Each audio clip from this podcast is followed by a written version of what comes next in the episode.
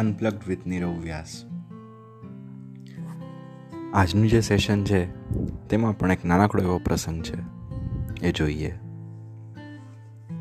એક વખત બે જીગરજાન દોસ્તો રણના રસ્તે ચાલ્યા જતા હતા.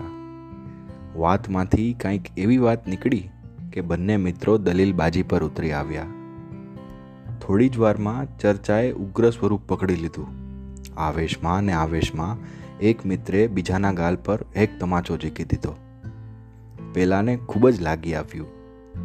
એ કાંઈ બોલ્યો નહીં, પણ બાજુના રેતીના ઢુવા પર એને મોટા અક્ષરે લખ્યું કે, આજે મારા સૌથી સારા ભાઈબંધે મને તમાચો માર્યો છે અને મારી લાગણીને ઠેસ પહોંચાડી છે. ત્યાર પછી તો બંને મૂંગા મૂંગા ચાલવાનું શરૂ રાખ્યું. રણ પૂરું થઈ ગયું, ત્યાં બપોરનો સમય થઈ ગયો હતો. તડકો પણ ઘણો તેજ થઈ ગયો હતો. બંનેએ એક નાનકડું સરોવર જોયું. હવે બંને થોડી વાતો કરતા હતા.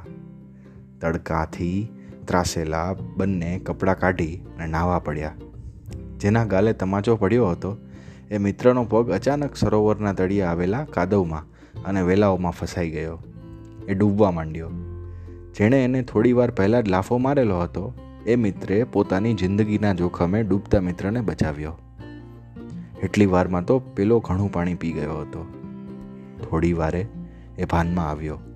બેઠા થઈ કાંઈ પણ બોલ્યા વિના એણે પોતાની થેલીમાંથી હથોડી અને ટાંકણું કાઢ્યું અને એક વિશાળ પથ્થરની શિલા પર લખ્યું કે આજે મારા સૌથી સારા ભાઈબંધે મારી જિંદગી બચાવી છે. પેલા મિત્રે આશ્ચર્ય સાથે પૂછ્યું કે મેં તને તમાચો માર્યો? ત્યારે તે રેતી પર લખ્યું, અને હવે તું પથ્થર પર કેમ લખે છે? પેલો મિત્ર હસી પડ્યો અને બોલ્યો, જ્યારે કોઈ સ્નેહી, નજીકની વ્યક્તિ કે મિત્ર આપણને ઠેસ પહોંચાડે કે આપણી લાગણીને ધક્કો લાગે એવું કૃત્ય કરે, ત્યારે આપણે રેતી પર લખવું જોઈએ, જેથી કરીને ક્ષમાનો પવન એને ભૂંસી નાખે. પણ એ જ લોકો જો આપણા માટે કોઈ પણ મોટું કે મદદનું કામ કરે ત્યારે આપણે એને યાદદાસ્તના પથ્થર પર કોતરી અને હૃદયના સિંહાસન પર સ્થાપવું જોઈએ. તેથી કોઈ પવન તો શું? તોફાનો પણ એને મિટાવી ના શકે. અને સાથે જ બંનેની આંખમાં જળજળિયા આવી ગયા હતા. ઓરિજિનલ ટાઇટલ છે learn to write in the sand જેનું ટ્રાન્સલેશન છે, Motichaaro by doctor I K Vijaliwala thank you so much this is Nirav Vyas unplug with Nirav Vyas